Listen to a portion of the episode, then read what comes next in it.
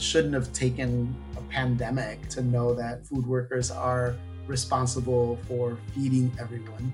Calling food workers heroes doesn't do anything for the working conditions and the wages that workers have in those jobs. I'm Tiffany Patton, and this is Real Food Reads, the book club and podcast from Real Food Media, where we read the latest books at the intersection of food, politics, and culture and talk with the authors themselves. Our book of the month is Bite Back People Taking on Corporate Food and Winning. Edited by Saru Jayaraman and Kathryn De Master, this powerhouse anthology shares the stories and strategies of organizations and movements who are going up against large corporations and winning. Make sure you check out the book to learn about the fights for seeds, health, food sovereignty, and more. We're focusing on one chapter today Food Workers versus Food Giants, written by our friends Joann Lo and Jose Oliva, co founders of the Food Chain Workers Alliance. Jose, who is now the campaigns director at Heal Food Alliance, is joining me to talk about labor before and during the pandemic. Jose, you have a long history of advocating for workers' rights. What was that moment or series of moments that pulled you to do this work?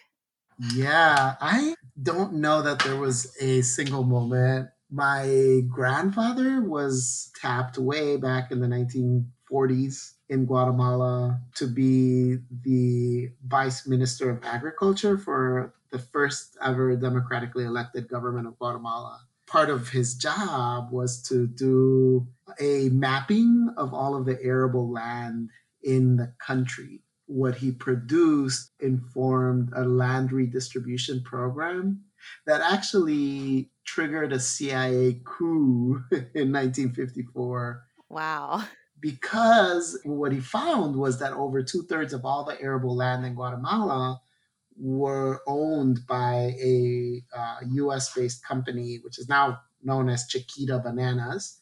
Back then, it was called the United Fruit Company. Right. And so they decided, the government back in the 40s in Guatemala decided that they needed to nationalize that land. And that didn't mean taking the land from Chiquita, it meant paying them the market rate for chunks of the land and then redistributing that land to landless peasants. And that was in 1952 when the land redistribution program began. And in 1954, uh, the Eisenhower administration overthrew the government of Jacobo Arbenz in Guatemala. And that was what triggered a civil war that lasted 36 years that killed over 200,000 Guatemalans and made my family flee along with about a million other people.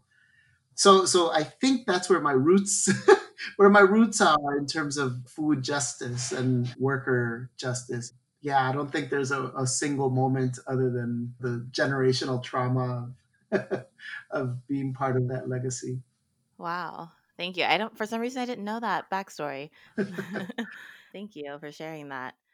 So, you wrote a chapter in the book Bite Back called Food Workers versus Food Giants with Joann Lo, your co founder and former co director of Food Chain Workers Alliance. And a sentence that really stands out in that chapter is Today, it is almost impossible for the typical U.S. resident to procure a meal that does not involve some form of labor exploitation. I'm sure some people are wondering like, how is that possible if I'm out here buying fair trade bananas or eating at a restaurant that adds gratuity into the bill? So, can you explain like how it's possible for um, most of our meals to involve some form of labor exploitation? Yeah, I mean, the first thing that I think folks need to understand is that there are five major sectors in the food system. Altogether, before the pandemic, they added up to 21 and a half million workers. Uh, so it's the largest employment sector in the US economy, larger than healthcare, right? Larger than the Pentagon. And the five distinct sectors are production, and that's farm workers, farming, processing, transportation and warehousing, and then on the consumption end, both grocery stores and restaurants. And each one of those five sectors has millions of people that work in it, right? Really, when we talk about the food system, we're talking about all five of those things aggregated. Uh, so any meal that you have no matter how much food you grow yourself, uh, if you drink a cup of coffee with it, that coffee came from somewhere. And it isn't just the coffee workers, right? So it might be fair trade coffee. Great. That makes sure that the workers in Colombia or Guatemala or wherever the, the coffee was grown are doing okay, but it doesn't account for the transportation workers or the processing workers, or if you're drinking that coffee in a coffee shop, those uh, workers that serve that coffee, right, and prepared it for you. Unless you have the ability to trace every single one of those five sectors, the likelihood is very high that along the line of that supply chain, people's rights were being violated. Uh, and that's not just a statement based on a hunch, right? Or like my own personal belief. Uh, it's based on research that we've done and that we've published out to the public, right? The latest report that people can read is called No Piece of the Pie it is now four years old. It was published in 2016, but it still holds water. It still demonstrates sort of the uh, complexity of the supply chain and how exploited workers are along the entire chain, right? Understand that there's problems with this current food system and let's change it, right? Let's focus right. all of our energy on shifting this food system to a food system that is good for the environment, good for workers, good for animals, right? That that actually puts the planet in front of profits, right? Like that's the bottom line. Mm-hmm. Um, I think the idea that we can just remove ourselves from the system is a little misguided and and frankly ignores the reality of where we're at as a society, right? We live in a complex society with millions of people living in vast cities together. Um, that's not going to go away, right? There, there's no uh, quick fix to that other than some major horrible apocalyptic potentials, right? They're, we're here, we're here for good, right? And the, the idea is really how do we shift that food system that we have so that it is a good food system rather than one that's exploiting people and exploiting the land. Mm-hmm. There's a, a lot of things that make this exploitation possible, but one of them is corporate consolidation or the creation of these food giants. So, how does corporate consolidation exacerbate worker exploitation? In a lot of ways. I think the biggest thing that people think of when they think of monopolies or food giants, right? They think of these large multi sector corporations like Monsanto and maybe Chiquita, right, and and mm-hmm. Tyson and some of the other uh, names, household names, right, that we hear and consume every day. But what people don't know is how little of that market is actually available and operating uh, by smaller players, smaller businesses. And when I say smaller, I'm not even talking less than 50 employees. I'm talking less than 500.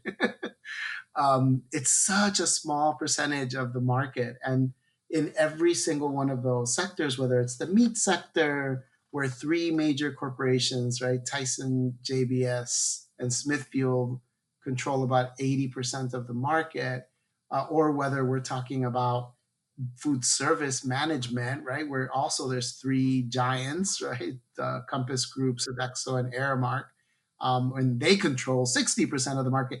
You know, you're really talking about corporations that employ tens of thousands and sometimes hundreds of thousands of people, and that those people who are employed by those companies are really thought of only as a resource for cheap labor essentially right? And how they can process or produce the food that they're making as quickly and as cheaply as possible is really what the mindset in most of these companies is. You know when, when people talk about how giant corporations are evil um, i don't disagree with that. Yeah sure they have you know nefarious uh, processes. They lobby congress uh, to lax labor laws and uh, to lax environmental restrictions and, and so forth and so on. So they do nefarious things for sure. But the reality is that a lot of these companies don't think of themselves that way, right? They think that they're doing a good thing and they really believe it, right? When you talk to folks who work there, other than the folks who are on the front lines, other than the workers who feel the direct impact and the brunt force of these corporations, the folks who work in the corporate office, they think they're doing a good thing, right? They think they're feeding America. They think they're doing something that other people don't have the expertise to do or don't have the, the means or the resources to do. So the education on how these companies behave is not just for our consumption as the general public who eats their food, but it's really for them. It's it's really about getting them to wrap their heads around what their behaviors are and how they impact communities, how they actually have a long history of impacting everything from foreign policy to local nutrition right? and everything in the middle. I feel like this paints a bleak picture of what's happening for food workers, and also how like, how big food companies see themselves. But there's also so much other stuff going on, right? Like food workers have been organizing for a long time to create better conditions for themselves, and you know all about that. So, what are some of the strategies that food workers have been using to bite back against corporate food, and what are some of the wins? Yeah, yeah, yeah absolutely. There there's definitely a lot of uh, bleakness and negativity to identify and address. And i do think it's important to to identify it and to understand it really well because it's only through the thorough understanding of how our food system works that we're going to be able to dismantle it and create a new one. And i do think it's an and both scenario. I don't think it's just about fighting against these giant corporations. I do think that if we are going to dismantle this food system, we need to have another food system to point to to say, this is a better way to go, right? This is actually a more effective and environmentally sound and worker friendly proposition for our food system with that in mind, I, I want to point to a couple of examples. The big one that I think you know about, Tiffany, is called the Good Food Purchasing Policy. Mm-hmm. And the GFPP uh, has been pretty successful in shifting entire food systems in several places. We first developed the idea, my former co director of the Food Chain Workers Alliance, uh, Joann Lo, served on a committee, chaired the, the LA Food Policy Council and served on a committee to develop this idea that was really groundbreaking at the time. Um, and the idea was essentially just to use procurement of public institutions as a lever to change the food system, to make the food system better. And what they came up with was these five value categories that basically define what good food is, right? And the five value categories are human health and nutrition, environmental sustainability, animal welfare, local economies, and a valued workforce. Uh, and if you, uh, as a company, are abiding by all five of those value categories, then you're producing good food, right? If you are doing four of the five, your food is okay, but it's not good. right. and what does it mean to have a valued workforce? Well, a valued workforce is critical in this because the vast majority of the people who work in this country work in the food system 21 and a half million. I said that earlier. And essentially, in order for a company to have good worker standards, they have to do three things. They have to first and foremost abide by the law, uh, which sounds pretty small and ineffective. But you know, in the food system, I don't know if you've ever worked in the food system. I worked in the restaurant industry for many, many years, and it was not unheard of. It was actually pretty common that we were shorted on our paychecks or that people were sexually harassed uh, on the floor by both customers, coworkers, and managers. That people were basically sent away if there was an accident, right? Uh, slips, falls, cuts, all kinds of things. Uh, so the restaurant industry is not unique, right? It's it's really just a part of the food system uh, that demonstrates how uh, horrible conditions are in the food system. And so, if you think about who's in charge of enforcing the laws that are supposed to be protecting workers in, in the workplace. We have the Department of Labor, we have OSHA, we have the Equal Employment Opportunities Commission, and the numbers there are dire, right? Their budgets have been cut tremendously over the course, especially over the course of the last four years. So much so that there aren't enough inspectors, OSHA inspectors, for instance, to levy any citations against companies who are breaking the law. During COVID, over 50,000 meatpacking workers have contracted COVID in their workplaces, and two companies have been cited. Two, right? That's an insane number if you think about 50,000 workers, hundreds of them dying, and only two citations. And each of those citations are the total amount is less than $50,000. That's wild. That's like pennies to them. Yeah, it's $15,000 citation against Smithfield. um, you know, it's nothing. It's not even a slap on the wrist, right? So anyway, so workers are really in the best position to think about what that new food system ought to look like. And in the good food purchasing policy, there are these three levels that a company has to demonstrate, right? The first one is abiding by the law. So it really just means doing those basic things like paying the minimum wage, providing health and safety protections for workers, and not discriminating against workers because of their race or gender or uh, uh, nationality, that kind of thing. Mm-hmm. And then the second layer of the second level above that is that the company is signed up for a some kind of certification program, right? There's so many of uh, a vast number of them, uh, some of which are no good, right? But the ones that are good have workers directly in the uh, implementation process, right? So the workers are the ones who are directly and periodically, not just once, right, but periodically making sure that the company is actually doing what they claim they're doing vis-a-vis paying workers higher than minimum wage or that kind of thing.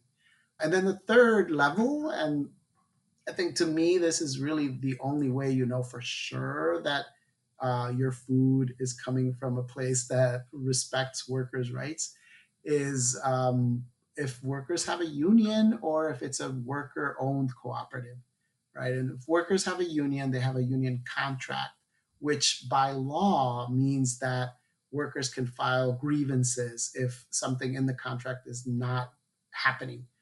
And it also means that the company can be held accountable under law, right, for breaking any of the clauses of that contract. Not just having a union and just being in the union doesn't mean that you have a great workplace, right? Workers have to be actively engaged in enforcing that contract and making sure that the contract is being followed by the company but it gives workers a tool that they don't have otherwise, right? If you're not in a company that has a union, there is no recourse.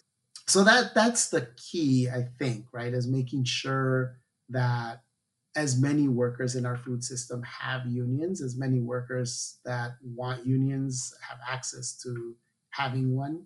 Obviously, that's not an easy thing. Uh, most employers fight workers when workers decide that they want to organize a union but there are definitely ways for people to do it. So my biggest piece of advice i guess if you want to call it that for for folks who want to organize a union who are in workplaces where you and one more person are interested in uh, organizing a union is just talk to your local labor council i want to talk about the pandemic.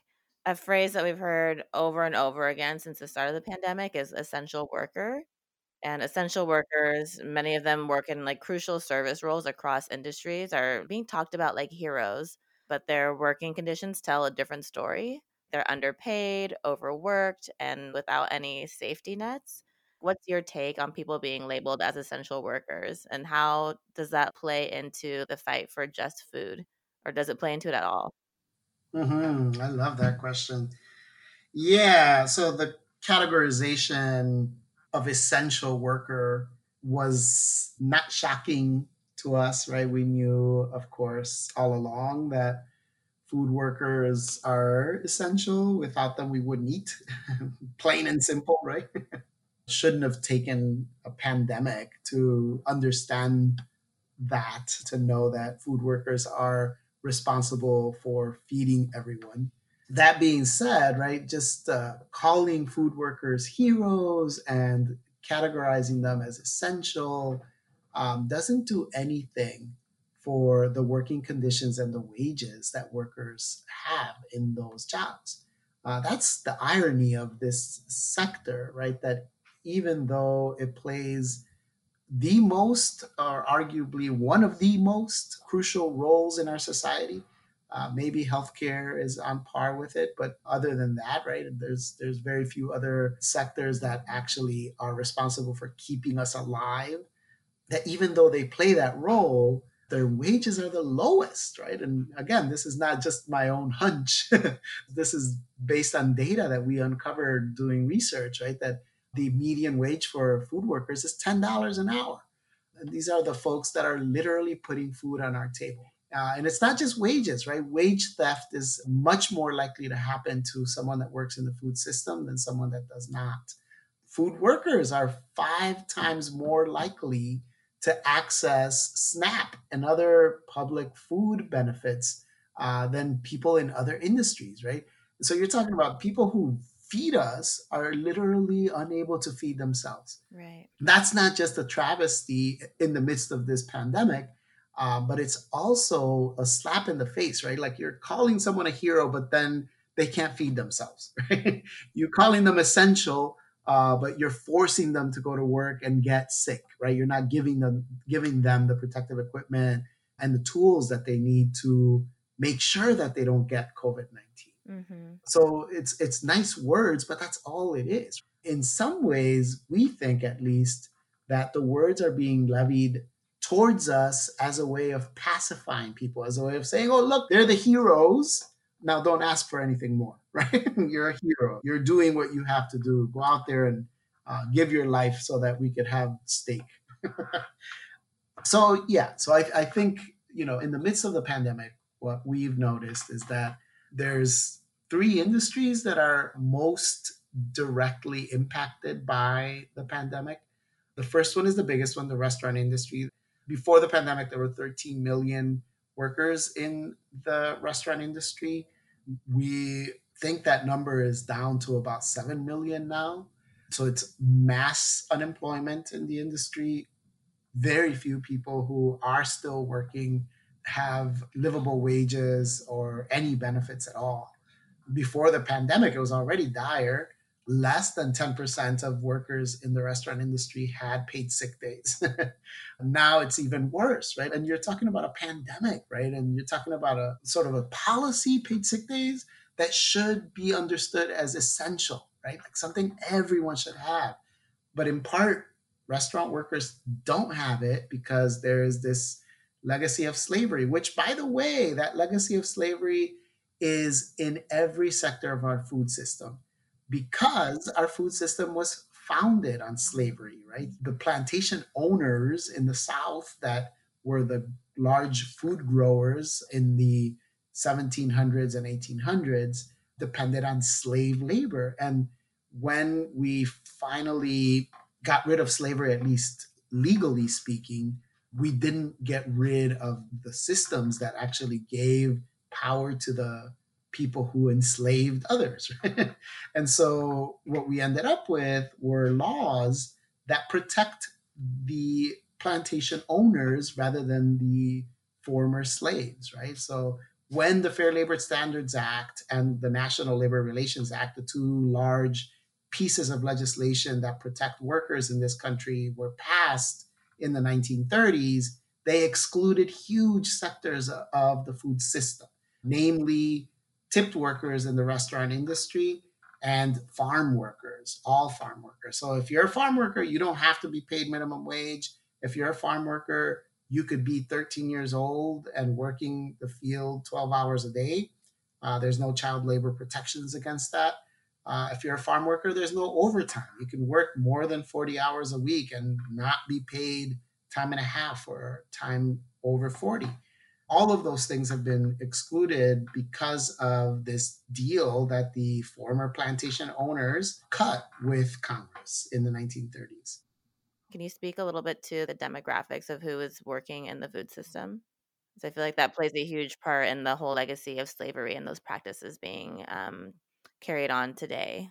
The the literal legal evisceration of black people from labor protections is one clear, very visible way in which this manifests itself. Uh, now, some people will argue there's nothing in any of those pieces of legislation that you mentioned that excludes Black people. But all you have to do is go back and look at who were the farm workers when these laws were enacted, and you'll know what they meant. right? It was about excluding Black people, it was about carving out a special class of people that was based on race that allowed for people to be exploited. Right? That's the bottom line of why in the Fair Labor Act, Fair Labor Standards Act, and in the National Labor Relations Act, there's an exclusion of specific industries. So that's one way. The other way is also that when we started looking at how the food system was going to grow and how we were going to not just feed ourselves, but make a lot of money growing food, two things emerged. One was the ideal labor market, the only way that these giant food corporations were going to be able to grow and make a lot of money was to exploit huge swaths of workers. This coincided with the Great Migration, right? And people moving north, Black people moving north from the South. And it created a sort of labor crisis for a lot of these large corporations. And so they began to import workers, right? And this is the origins of the Bracero program uh, of the 1940s, for instance, was that they were they started to bring in Mexican workers, Filipino workers, Chinese workers to replace the black workers that had moved north, right? And those workers, the Mexican, Filipino, Chinese workers, worked under the same conditions that Black workers worked under and were paid the same amount, if not less in some cases, than what Black workers were making before they moved north. The reason that that system fell apart wasn't because there was some you know renaissance of uh, understanding of how we were exploiting people it fell apart because there were enough workers who were organizing to essentially bring down that whole system right? Some will argue that that system still exists today in the form of guest worker programs the h2a and the h2b programs. And they're right right? Those programs are a direct descendant. They're the grandson of the original bracero programs but those programs are, again, intended to be racialized, right? They're intended to bring in workers from specific countries, right? And it's not Europe, I'll tell you that, right? It's it's uh, Latin America and, and Asia, and in some cases Africa, and they're tagged to do specific work, right? Agricultural work. That's what H2A stands for, and so that's the legacy of of slavery today we see it also in the restaurant industry. We see it in the meat packing industry, right? Meat packing is really interesting. You have three major animals, right? The pork, beef, and poultry. Pork is about 60% union density. That means about 60% of the workforce in pork processing plants have a union, uh, which means conditions are okay in most of those places. They're not great, but they're okay. Beef is up to 80%. What those two industries have in common is that the majority of workers in those industries are white. Fascinating. And then you go to poultry, and poultry is less than one third union density. And guess who works in the poultry in the poultry plants, right? It's predominantly people of color, predominantly women. Now it's becoming more diverse immigrants, but it was at one point almost 60% immigrants from Latin America. And now it's refugees from Africa, immigrants from Latin America and Asia, and other folks, right? That is a direct descendant of slavery as well. uh, and just institutional racism, right? Not not just slavery, but the broader the broader concept of institutional racism in this country.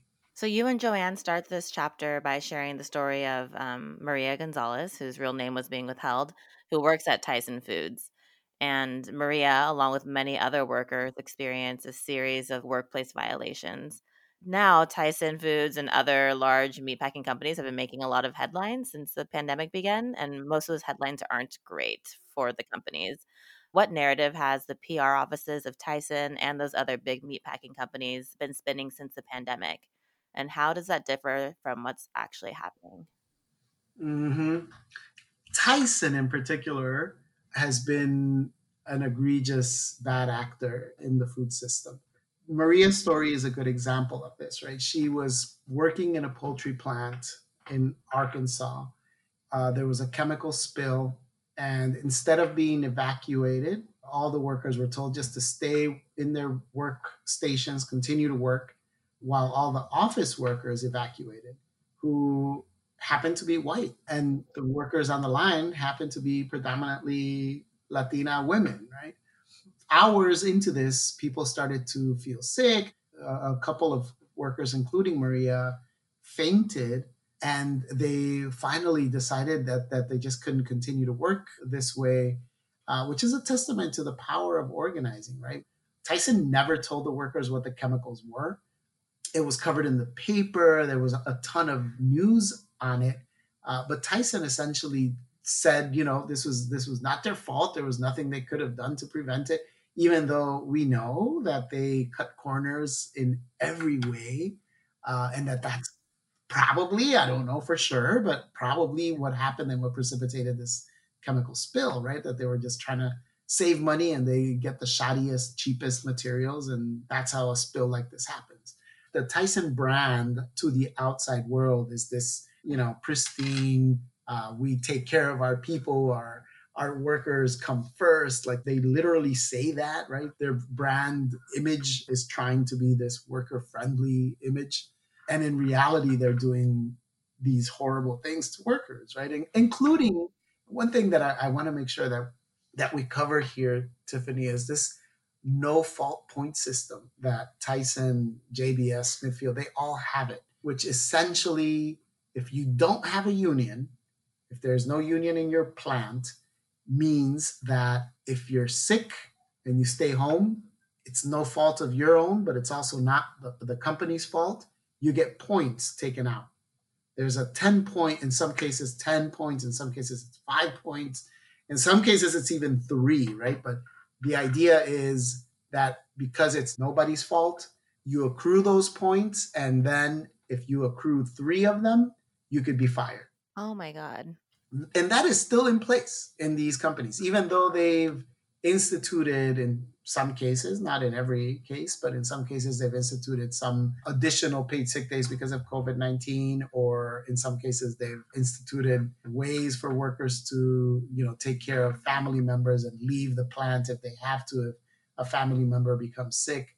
Still, right? Workers get points deducted if they do that, if they take advantage of any of those new new programs that the companies themselves develop. And, and, so it's a mixed message, right? You're on the one hand telling workers, "Oh, we want you safe. You know, we, we want to make sure that you don't infect other people or infect yourself by coming to work if you're sick." On the other hand, they're telling workers that if you do miss work, that you will get points deducted. And so a lot of workers, including folks that I've talked to myself, would rather go to work even if they have symptoms, uh, or in some cases they've been tested positive and they're asymptomatic, and they'll go to work because they don't want points taken off. Right? They, who wants to lose their job?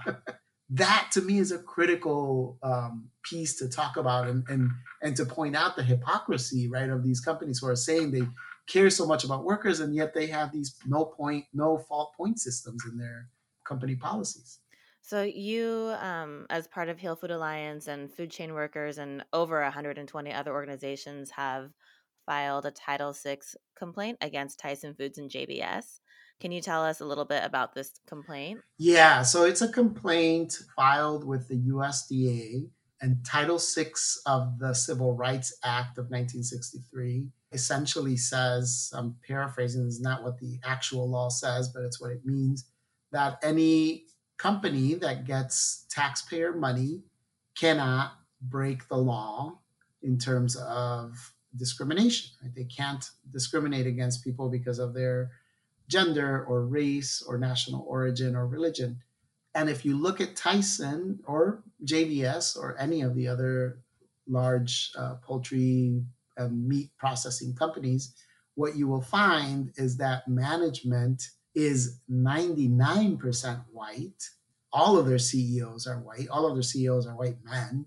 And the vast majority of the frontline workers are people of color, right? Like, so you you walk into a plant, for instance, in Missouri, and what you see when you first look inside the plant, whether it's kill floor or whether it's the processing lines, what you see are predominantly immigrants from Africa, Latin America, and uh, some Asians. And that is not a coincidence, right? Like it, it isn't a coincidence that those are the workers and that management is white. That's not reflective of the US population. It's not even reflective of the population of Missouri, right? Where they are. And so that is a very purposeful policy decision on the part of Tyson and JBS and the other large corporations to recruit people of color to work on the front lines because they deem them disposable while um, you know recruiting mostly white people to their management ranks. And that is the basis of this complaint right? The, the basis is you are creating disparate treatment. You're treating people of color differently than you're treating white people. You're giving white people the ability to go home and work from home. Obviously people who work on the processing lines can't work from home and you're giving white people the ability to protect themselves against the virus, and you're not doing that for the people of color. Uh, so it is a blatant disregard for how how people of color are treated versus white people in these companies. Okay, so we have a few minutes left, and I just want to ask you a final question. What people powered campaign is inspiring you right now? Mm. Oh my God, there's so many. So I do think that what people are doing around the country to improve their food systems is really inspiring.